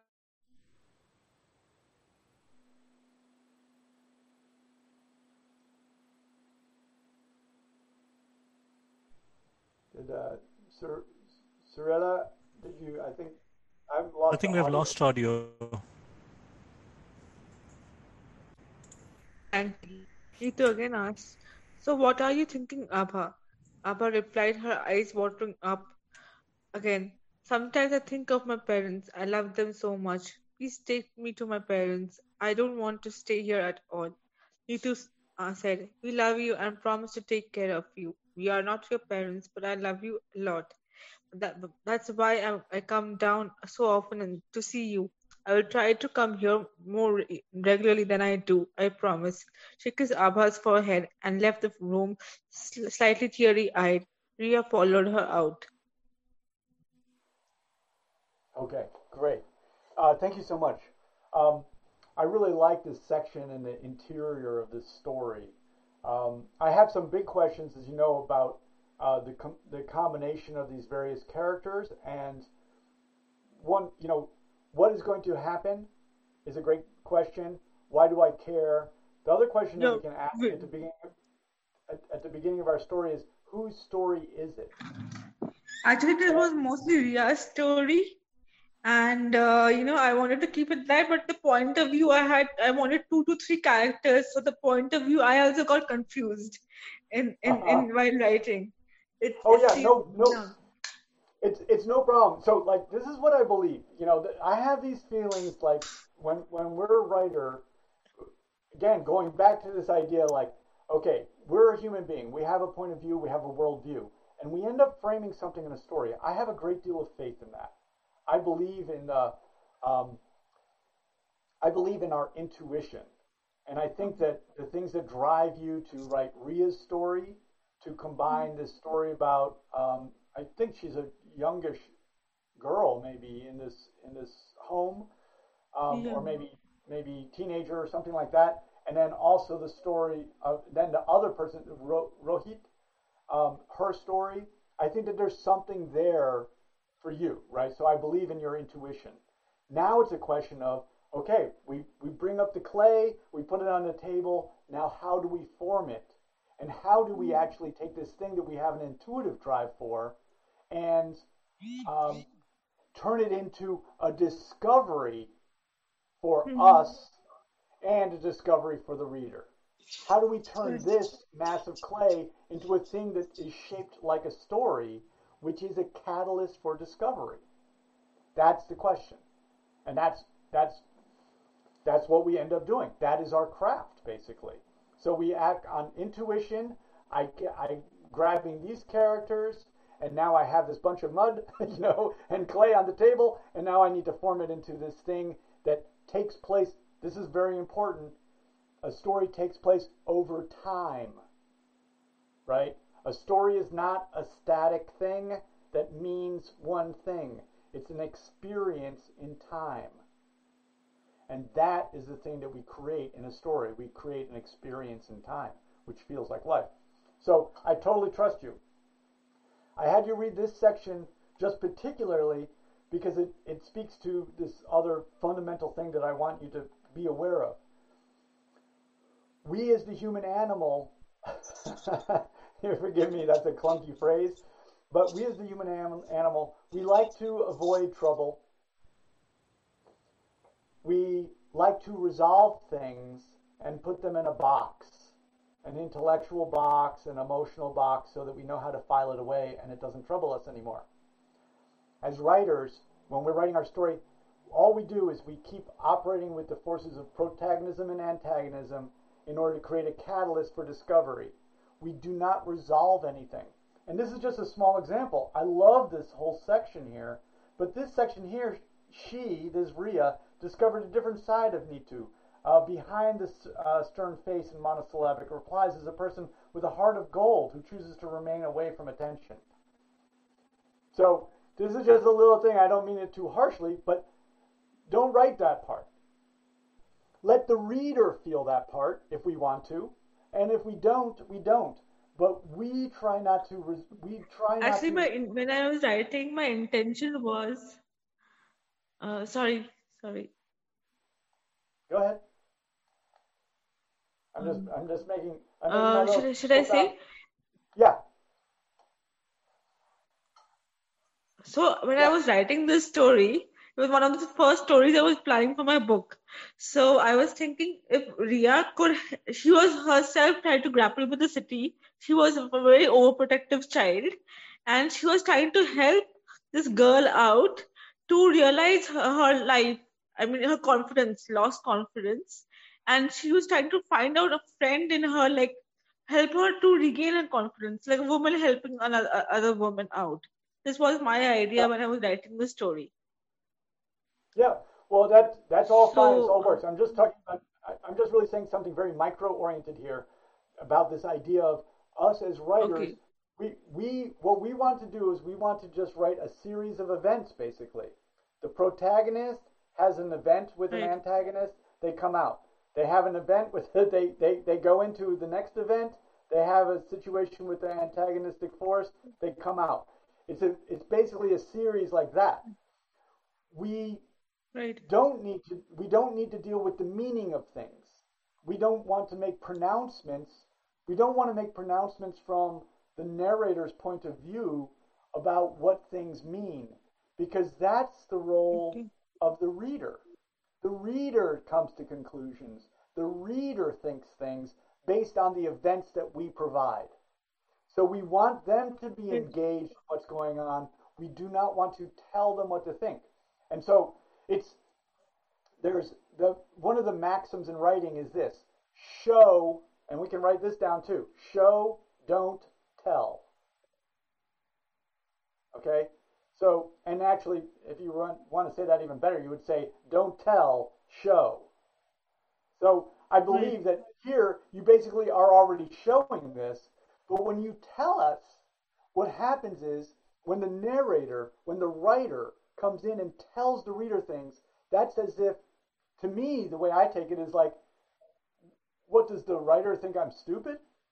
Does the writer mm-hmm. think i can't determine things for myself based on these experiences why do they think i'm so dumb i know that's not i know that's just a chip on my shoulder because you know whatever i have a chip on my shoulder but i think it creates this distance between remember the writer remember i said the writer and the audience they're the same and we want to create this merger between the two of them. We don't want to have this place where we suddenly say, "Oh, I'm a writer and I'm going to tell you what to think." You know, we just want to merge these two experiences so that we go together like this through the story and then we come to the point of significance that we are on some degree leading but we're also discovering. It's a that's a weird thing that we'll get to. But uh, I really like this story, and I like these characters very much, and I like um, Thank you so I like much. this. I think they're in. Are they in Mumbai? I, is that right? Yeah, uh, but I didn't get you. You come again once Oh, I was more? asking if they were if they were in Mumbai. They are going, yeah, they're going to bond at the end. Yes. Okay. Um, I I love that environment, and I would really encourage you to get more of that environment on the page, so that we so that the reader can see it. Not everyone knows what Mumbai looks like. I don't. Uh, I've never been there, and I'm just going to tell you. Even I, that I really- no, I mean, I am not. I, I tried to imagine the thing out, you know, through inter, like in, I found out the train stations nearby and stuff, and tried to put Yeah. put it accordingly. But you know, actually, I have a question on the point of view in the story. There are two two people side by side. Whom do you think should I put uh, first? Because I thought them to put them in an equal uh, equal status actually. Ria helping Neetu out. So I wanted to do like that. Do, whom do you think should be the point of view here? Well, so so going back to the idea, like we so what's the external conflict? You know, what's going to happen? What are the forces? That's the individual experience. Kumar wants a White Castle hamburger. I don't want a White Castle hamburger, but I want things. And I try to get them. So does Kumar. So it's a specific thing that he wants. The internal struggle, however, the desire for control over life, the desire for enlightenment, whatever it might be, love, uh, sanctuary, whatever those feelings, that's a universal thing. I, as a reader, need to identify, I, I best identify with a single character in that. And um, the, the way I try and figure out, so I, w- I would not have dual characters myself just because it makes it harder. Because now I actually have to have I have to have the reader identify with Ria, but then I have to have her then I have to have the then I have to take the reader from Ria and then put her put the the the, the reader into Neetu, you know, mm-hmm. and identify with Neetu. It's it's hard work and it also isn't really like life. So what I really want to mm-hmm. do is I want to merge the consciousness of the reader with one character. The way I determine who that is is who who changes, who goes on this journey, who goes into the valley of death, and who comes out transformed. Okay. That's the person who's because that's the journey I want to take the reader on, and therefore I want the, the protagonist to be the vehicle for the reader's experience of this journey. That's if it's Ria, then Yeah, I be thought of putting Ria first because I thought of putting a protagonist who's helping me Neetu, and through her changing her life experience. I wanted to do that, but it is coming out like two point Yeah. of views as uh, The, right, but and the issue is, you know, now Neetu ends up having a relationship at the end, and I'm sort of like, am I supposed to care about that? I, you know, we I think we do want to make our decisions. You know, we're we're trying to we're trying to merge that that reader with a usually a character. You know, and unless you have some, you know, greater skills than I do, I would keep it simple. You know, let's just merge them with this character. Um, you know, for now, for now. Um, there are, you know, in, in genre fiction and things like that, people switch points of view a lot, and that's because in genre fiction, from my point of view, genre fiction, the plot is more important than the characterization. Okay. In literary fiction, in literary fiction, the character arc is the main thing. So, Okay. so character is more important in literary fiction, and plot is generally more important in genre fiction. Okay. But can you put a balance between these two and put it into one place? Is it possible? Or does that happen? Um, well, The plot and the character, like we mentioned in uh, these, these distinctions, can we put a balance and put it in one story? this is, you know, I mean, obviously, writers are always trying to challenge themselves with things. I mean, do we want to challenge ourselves, or do we want to? So there's a there's a phrase we we have a choice. We can either go broad, or we can go deep. Okay. So plot that plot orientation might be broad, and when you're broad, it's kind of superficial. Uh, deep might be, you know, a character, you know, James Joyce Ulysses, perhaps. I, I have not read it, but some people have. You know, maybe that's a deep uh, investigation of character. Um, and maybe if that's the broad and this is the deep, maybe there is some place in the middle. You know, Okay. the the the reader. Some some some things are determined by reader preference, right? But also some things are, you know, we teach the reader how to read the work. You know, I read Girl with a Dragon Tattoo. Yes, yes. I enjoyed it. Yeah, it was very I- nice. Did Yeah. I think I was going to learn something about my myself and my character through reading it? No. Did I feel like it was a good thing to read while my kids were playing at the playground? Yes. You know, could I pick it up anywhere and just read it? Yes. So it's just it's just different. Um, do do what you feel passionately about. You know, that's that's the thing. Um, Okay. let's uh, And I I had another question before I move on. Actually, um, when I was thinking about this story, I thought this would be the first story of my book. But so happened that, you know, as I was progressing to other stories, I realized I had a few real life stories. do you think that uh, telling real life stories, I have to stick, I, I can fictionalize real life stories or just keep it as it is? Would how would you suggest should I progress with that? Well, you know, there's. I mean, I I I write. Uh, sometimes we it, when we fictionalize real life stories, we think of them as autobiographical fiction. The degree in which we're always, you know, not to get philosophical about it, but we're always writing from our experience. You know, so do we change the names of things? Do we change the places? Do we, you know, what what does it mean to fictionalize things? We're always going to be writing our vision. We always we always want to see. But as writers, I think what we want to do is we want to say, what is the conflict? Who are the characters? Am I writing a narrative? It's more important to decide whether you're going to write a narrative with characters or whether you're going to write a thesis. And Okay.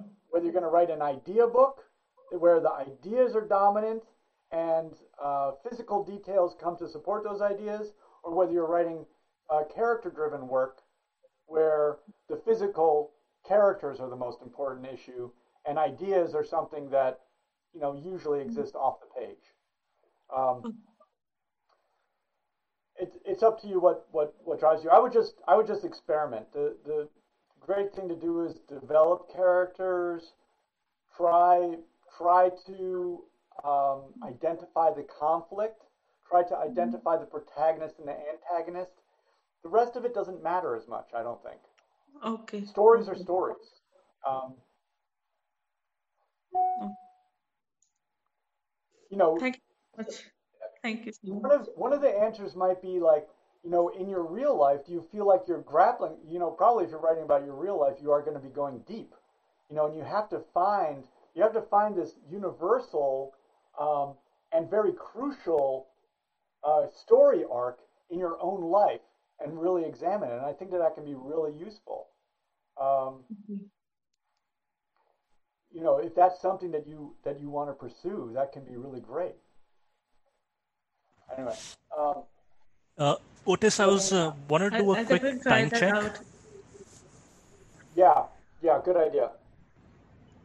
Um, okay, so let, let me just go. Can I just go quick? I only have a couple of works uh, this week, and uh, that was that one. So let's see. This is. Um, did someone? Uh, let's see whose worked this is.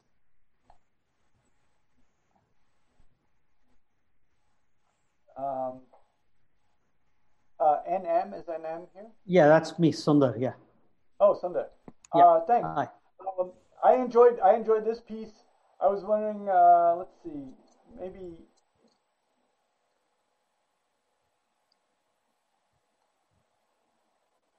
maybe just for the sake of time, if you can just if could you read just a little bit less than just uh, do you see my mark here? Okay. So Um, from Yeah. from Turn that off. from unbelievable downwards, or Yeah, just that just that paragraph. And actually, maybe if you could just read that one line of dialogue, Rajan. Okay. okay, Yeah. okay. Unbelievable. Steve was the first to react. That let loose a torrent of reaction.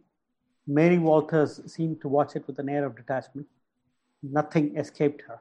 She knew that the cameras were recording every facial tick, yet she didn't think it fair to stop the reaction. She wasn't worried about the case. How would Rajan handle his 15 minutes? What if it was more than 15 minutes? She had no doubt that this was George Bull's way of selling more memberships and books and tapes and gain a boost in his standing among the millions of evangelical Christians. She turned her attention to Rajan. Rajan, I'm sorry. Daisy seemed concerned about the effect on Rajan. She turned to Mary Walters. Okay, great. Um, yeah, what um, I'm uh, Sundar, I'm, I'm I'm curious. You know, given given our conversation, what what do you think that um, this piece might might benefit from? Like, what what be what would be some ways that you might uh, grapple with developing this work? So, can I just give a wee bit of context first?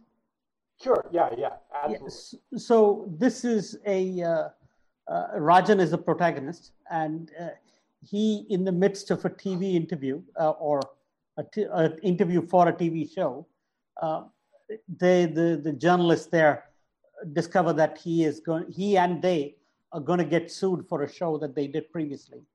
Um, and so the what's just passed is the press conference announcement by the plaintiffs that they're going to sue everybody from Rajan to the publisher to the uh, Rajan's an author uh, to the journalists who've done a show about him uh, with the antagonist who's a who's a television preacher. So that's that's the context. So they're all in the studio, and the lawyer, which is Mary Walters, has been asked to come in uh, to watch the press conference with the journalists and the protagonist. So uh, Daisy is a is a is a love interest that is hinted at, but she's also a character on the show on the in the book. So that's that's the overall. And Steve is a friend. Is the publisher really and a friend? Is so, it is it uh, is it based is it based on something that's true? No, no, it, it, no. it feels very true. It's it's uh, it, it's somewhat satirical in the in the way the media works and and how people get famous and lose fame. So yeah. that's yeah. that's more the uh, intent here. So um, I guess in in that specific paragraph, I, I saw your comments, and as soon as you uh, you know as I, as soon as I saw your comments, I realized it was true. Is that there are too many characters in one little uh, piece. Uh, so that was so. If somebody's following the plot closely, it's not so much of an issue. But I know in many cases people stop, come back to it after a while, and can be confusing. So that part right. definitely. I think, yeah, go ahead. I, uh, I in this in this piece, I there's a lot of attention basically paid to the antagonistic force. Yes. To me, and yes. um, and Rajan, I'm just assuming is the protagonistic force. Yes. You know, yes. in, in a lot of ways, but yes. uh, he's not really showing up on the page. And because he doesn't show up on the page, I also can't identify with him. Right. The protagonist. So the protagonist and antagonist are the equal forces in the conflict, right? Yes. So they're equal. They can be equally right in whatever. But basically, the audience identifies with the protagonist. That's the mm-hmm. thing that distinguishes the protagonist. So we do have to create that space for mm-hmm. the reader to kind of attach to their struggle. It's not only yet here I do have a sense of what's going to happen mm-hmm. for sure, but what I don't have is what why do I care? Because okay. I also don't because I don't know who I'm supposed to care about.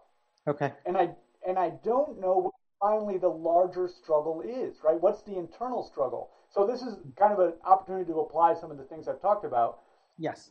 I get the external struggle.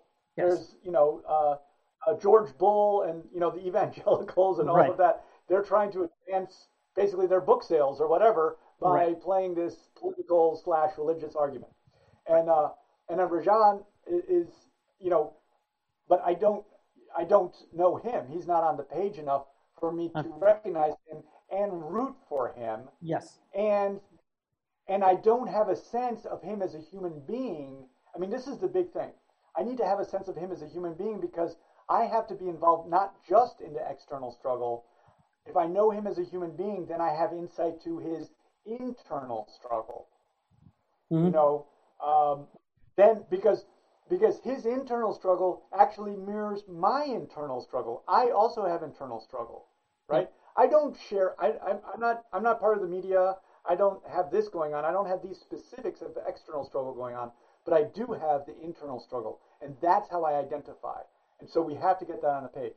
The other, the other thing here is that it's largely abstract. So the physical reality of this world is Mhm. not very much on the page, and therefore I can't really imagine it. And Yes. it's interesting that you know a lot of this is in dialogue.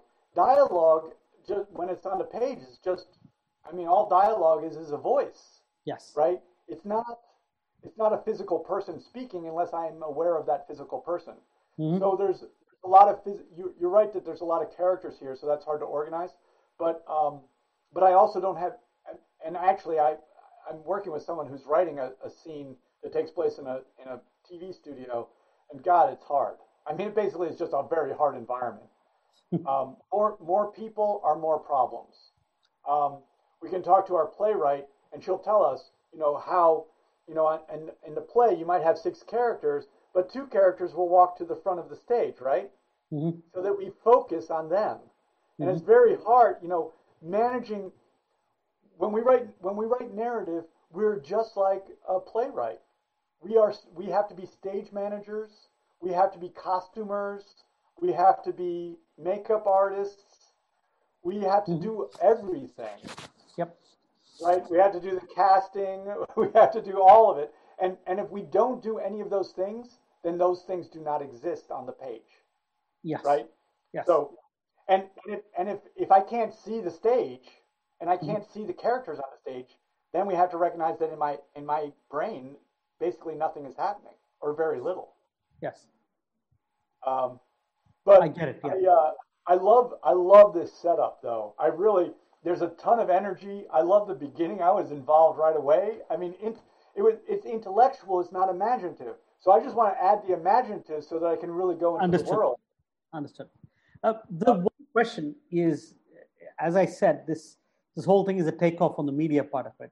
So, given the setting, I've got these tweets kind of spread across, um, and that's what that that thing in there with the ampersands and the uh, yellow.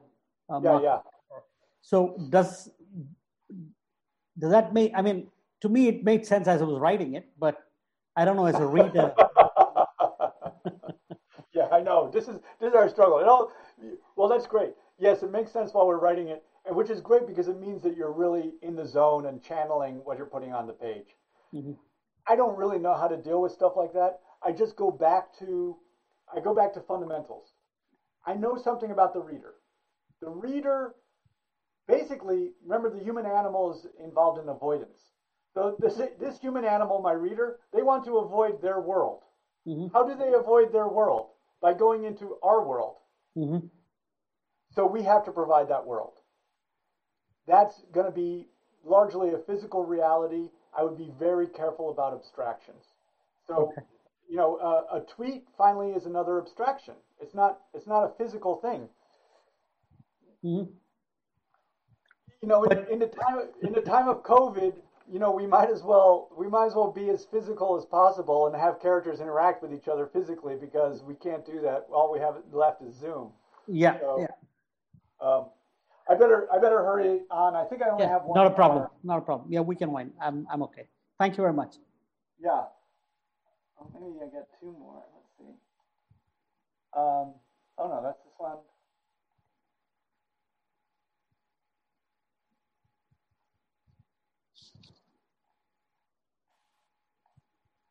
That's that one. Um, I'm sorry, I'm having a little trouble operating this. I'm not.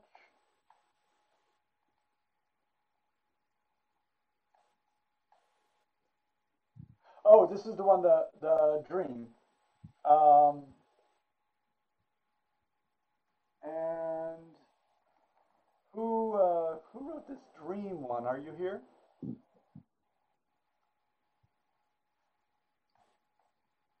I'm not, uh, sorry, I, I, don't have it connected to uh, your work. Well, okay. I'm just gonna I- I'm just gonna talk about this briefly without the reading. But anyway, this is a this is a dream. So I really enjoyed the writing here. It was wild. It was hallucinogenic, like dreams can be, and uh, and it was and it was involving. But our problems are going to be what's at stake. Okay, so the big thing about the protagonist and the antagonist in this conflict is that there's something at stake. The protagonist is at stake. I identify with this protagonist and I worry about what's going to happen. Those are the stakes. And I turn the page to find out. Right? That's the basic program. In a dream, there's only one person. Right? And it's also not even a physical reality. So it's going to be very difficult to do something with a dream from a story point of view. The writing is great. but from a story point of view, where a story is a conflict between A and B, in which the reader identifies with A, the protagonist, and wonders what's going to happen, we're not going to be able to have that. That's the that's the not not not to be. I'm sorry if I'm being too curt about it. I don't mean to.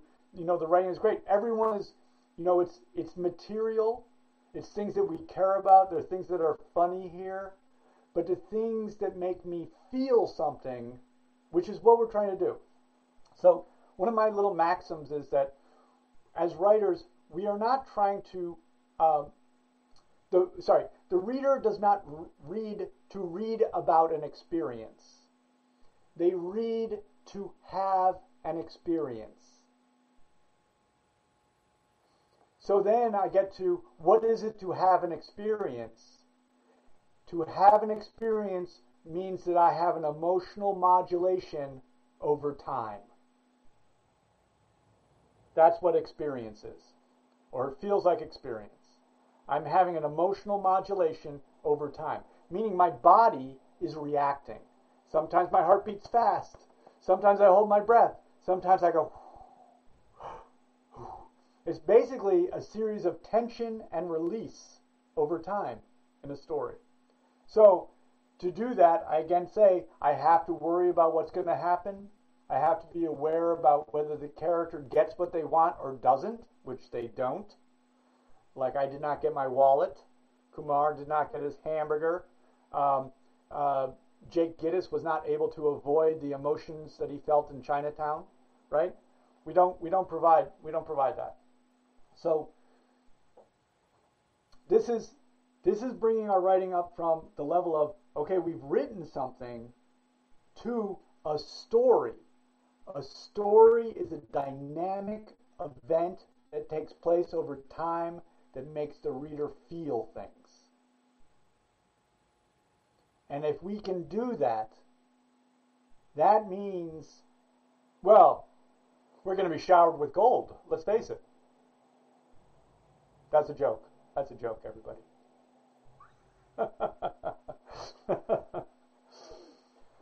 um, okay, I think I better wrap up. You're all way, way past my bedtime if I was there. So I'm so sorry I went so long.